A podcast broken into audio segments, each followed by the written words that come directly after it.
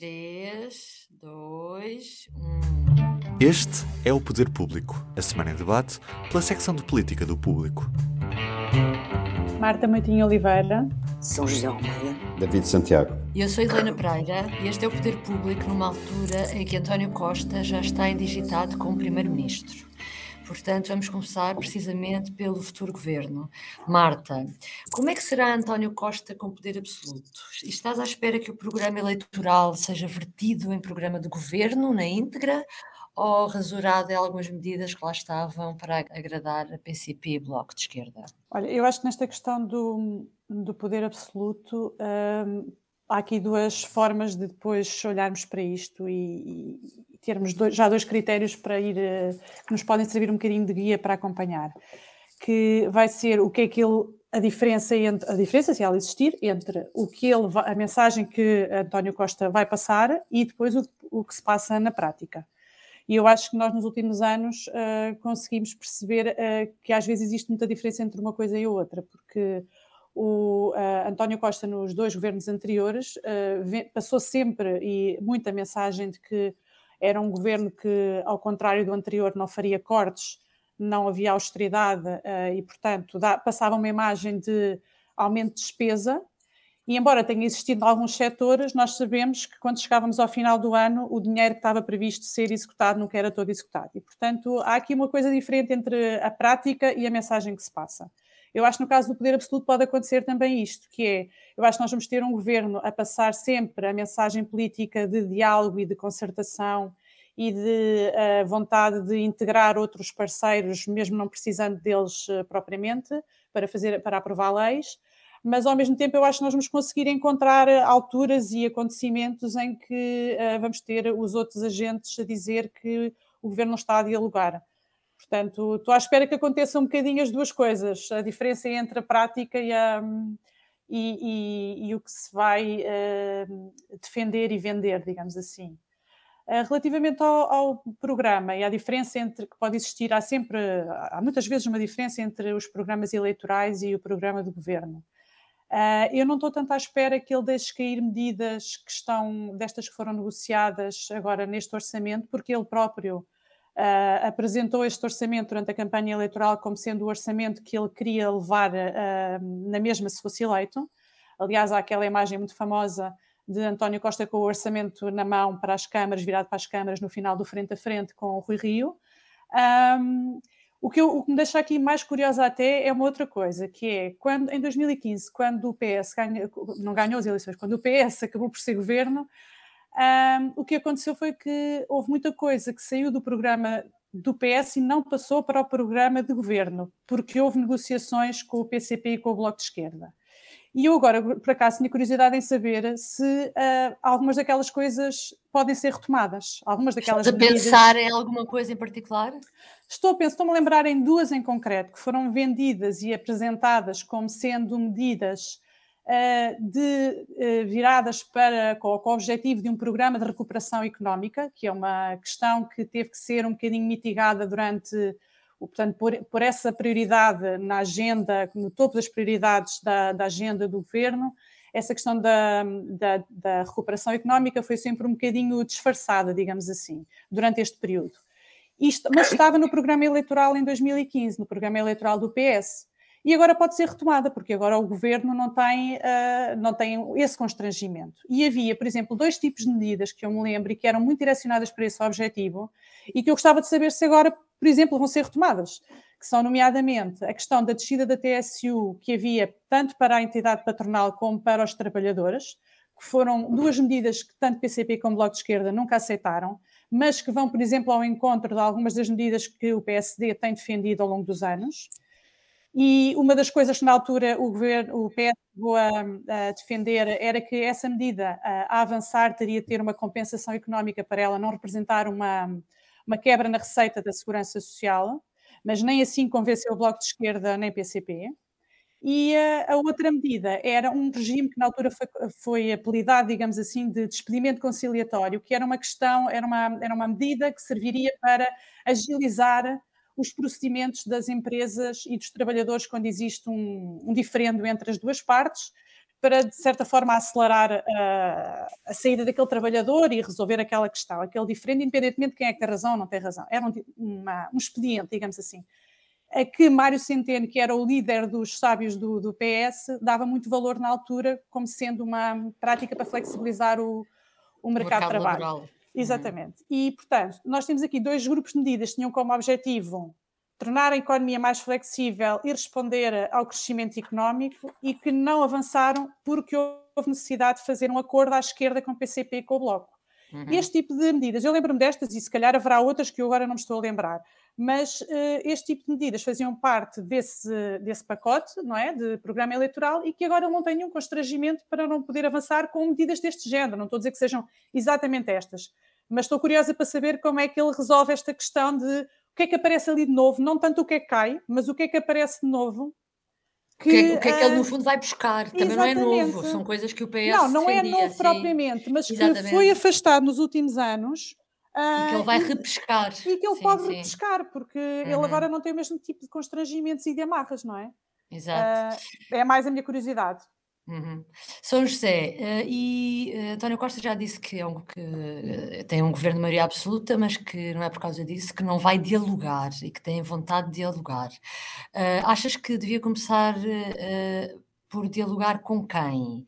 E por outro lado, o que é que podemos esperar do novo governo, que, como escreveste esta semana, deverá ter um perfil um bocadinho diferente, dado que é um governo de maioria absoluta?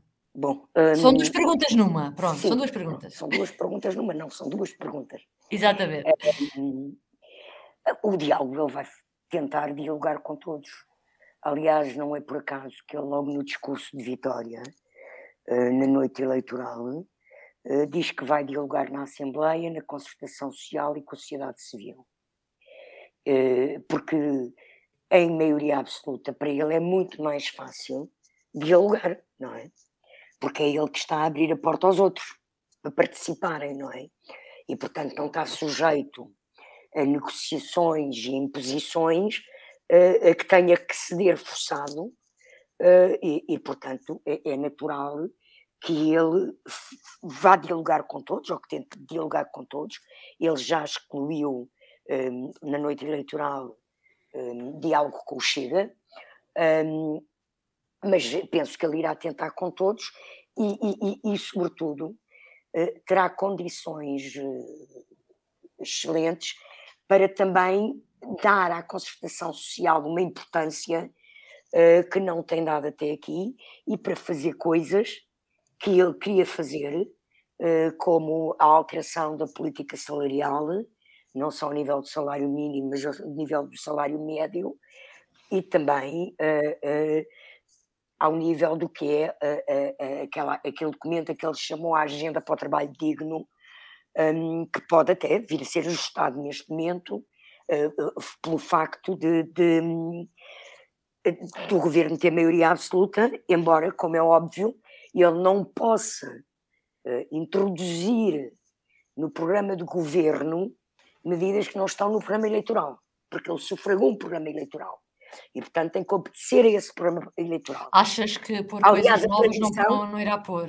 Sim, é isso que eu estava a querer buscar era, coisas novas. Era completar o que ela disse. Sim, sim. Há medidas que ele não pode pôr porque não os esfregou. Uh, mas pode uh, uh, também deixar cair outras que estão lá e nunca as usar, não é? Embora eu acho que ele vai, pelo menos este primeiro orçamento, vai ser igual àquele que ele apresentou, é evidente com os devidos ajustes, porque as contas têm que ser refeitas, o documento tem, tem meses, não é? Pronto. Sim, sim. Isso é, é, ao nível da questão do diálogo. Uh, ao nível dos ministros. Ao, ao, ao, nível do. Não é dos ministros, é ao nível do perfil do governo. Uh, que não é só os ministros, é a própria orgânica do governo que se pensa primeiro e depois, em função dessa orgânica, pensa-se nos ministros. Pronto. quer dizer, neste momento ainda não há nomes, quer dizer, há muitas versões de governo a circular em Lisboa e nos telefones eh, e saídas de dirigentes do PS. Há um rebuliço, há um rebuliço nos bastidores. Sim, há é toda a gente. É, é sempre assim, fase, não é? é sempre estamos assim. na fase do achismo, não é? Pronto. Eu até já ouvi para a mesma pessoa três pastas, que é uma coisa extraordinária. Pronto. Mas eu admito, e foi isso que escrevi, e acho que é normal, que é isso que aconteceu, que perante um, um quadro de maioria absoluta, quando ele tinha programado um governo, que na sua orgânica até pode ser muito igual ao que ele programou antes, eh, porque ele já previa fazer mais curto, etc. Mas que faça ajustes pelo facto de já não precisar, quer dizer, ele pode dialogar, vai querer dialogar. Ele próprio disse que queria que os portugueses se reconciliassem com as maiorias absolutas, tudo isso. Mas há coisas que ele, com a maioria absoluta, pode fazer de uma maneira diferente do que faria se tivesse obrigado a um, um diálogo assente em negociações de medidas. E, portanto, está mais à vontade até para escolher pessoas para áreas, eh, para ministérios, eh, que não tinha pensado antes. Assim como poderá acontecer que há ministros que eu sei que queriam sair, que podem agora, que finalmente, com maioria absoluta, podem executar as suas áreas sem terem que uh, ceder a permanentes negociações, o Pedro Cisa Vieira, por exemplo. Hã? O Pedro Cisa Vieira, por exemplo. Não sei, não sei, não, não, vou, não vou estar. Não, eu falei, não, eu estou a falar dele porque é, é por ser o oposto da ala da gerigonça, estás a perceber? Sim, não sei, eu, não, eu isso eu não vou estar uh, a, a, a, dizer nomes, porque nesta fase não vou dizer nomes, porque não vale a pena. Isto é um. Eu não faço totoministro, não entro no jogo do totoministro, não é? Pronto. Uh, que a gente escreve uns nomes e depois acerta em alguns, porque alguns são óbvios, não é? Há, há, há pessoas que é óbvio que vão continuar no governo, pronto. Um, e, portanto, mesmo que estejam, que estejam noutras pastas.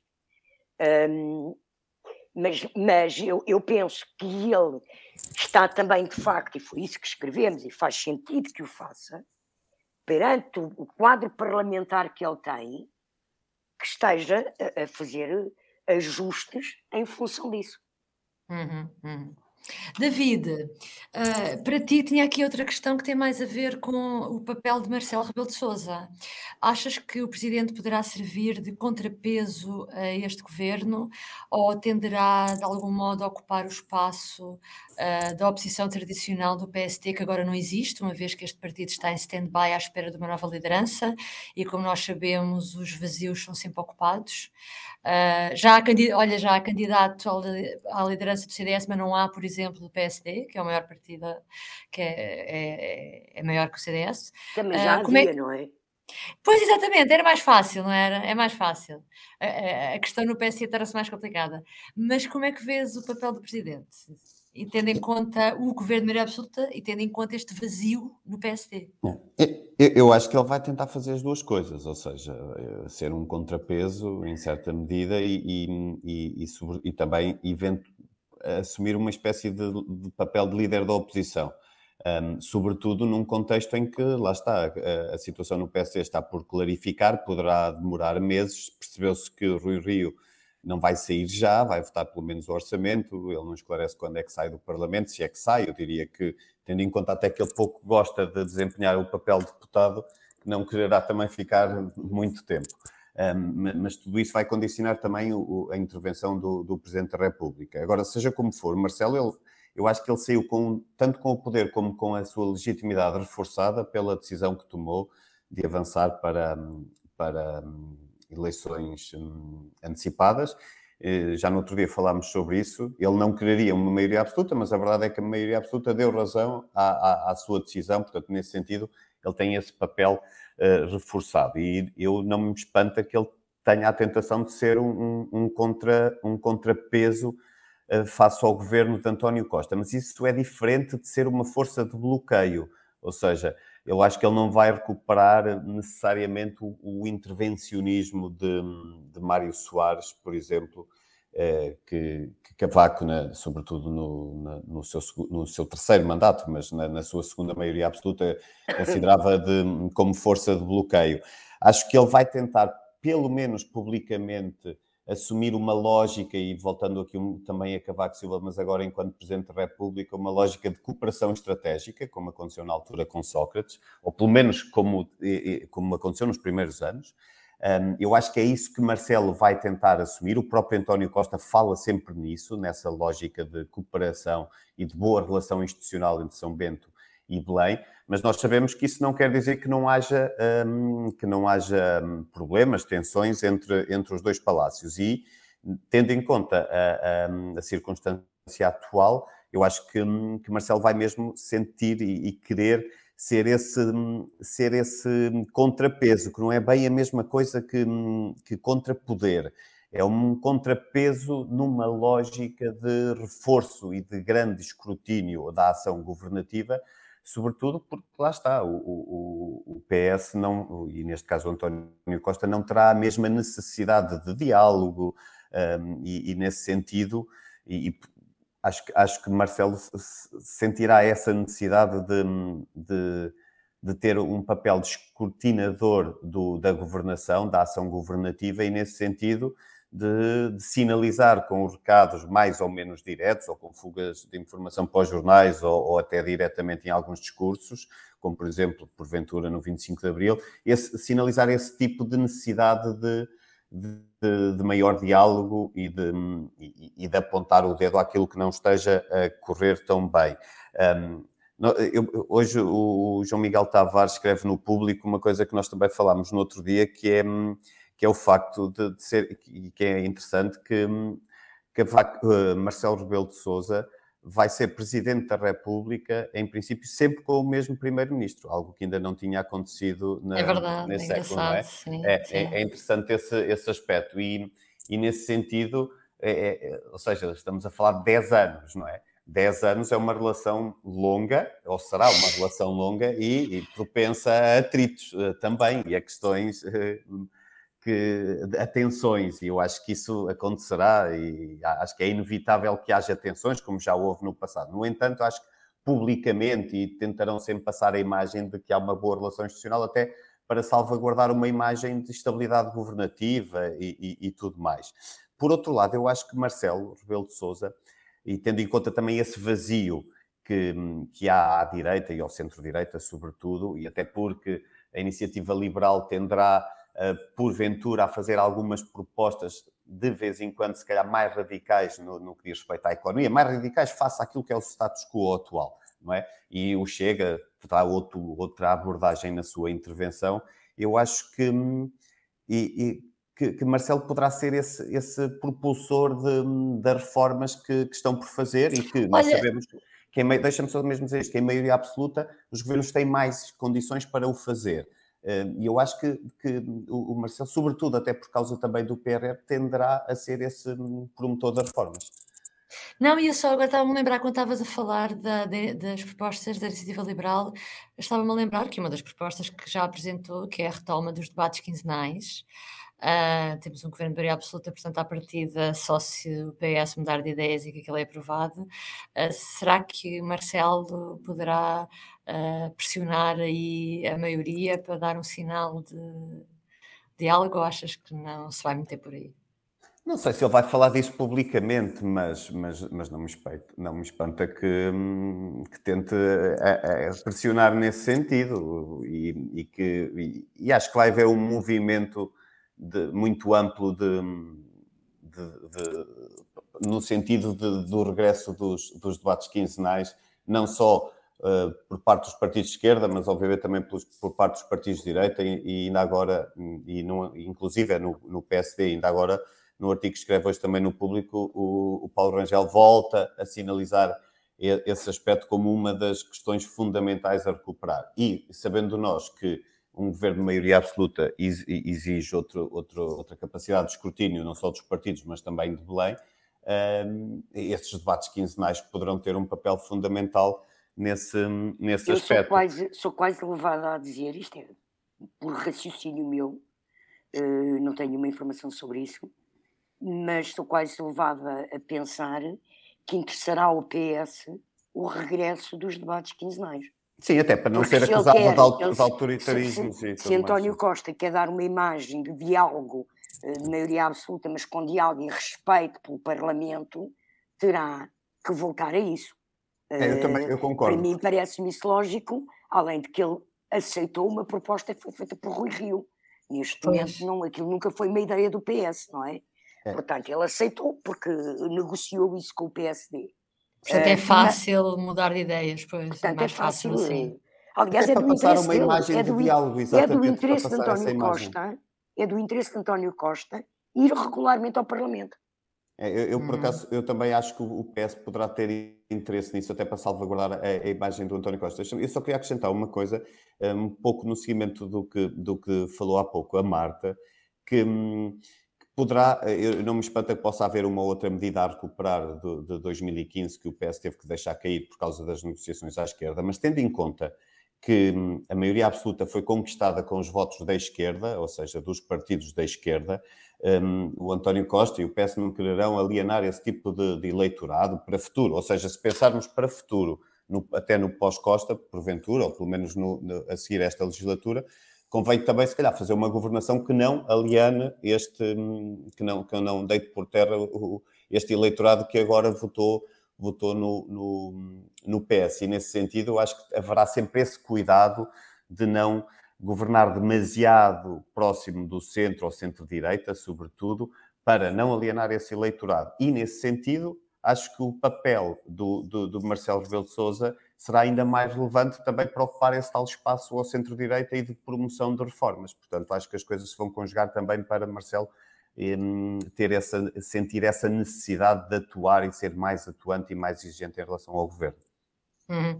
Ok, cá estaremos para discutir então essas reformas e, e, voltamos para a semana e que curiosamente será, julgo eu, um dia depois do escrutínio do voto dos imigrantes, que é esta coisa inacreditável de estar à espera 10 dias para concluir os resultados eleitorais hum, e saber afinal com quantos Estamos à é espera é vai ficar. Estamos à espera e... do carteiro. Estamos à espera Exatamente. do carteiro. Exatamente, exatamente isso, para saber com quantos deputados fica esta maioria absoluta, é impressionante. Que será dia 9 e nós voltaremos quinta-feira, dia 10. Até lá, muito obrigada. Até para a semana.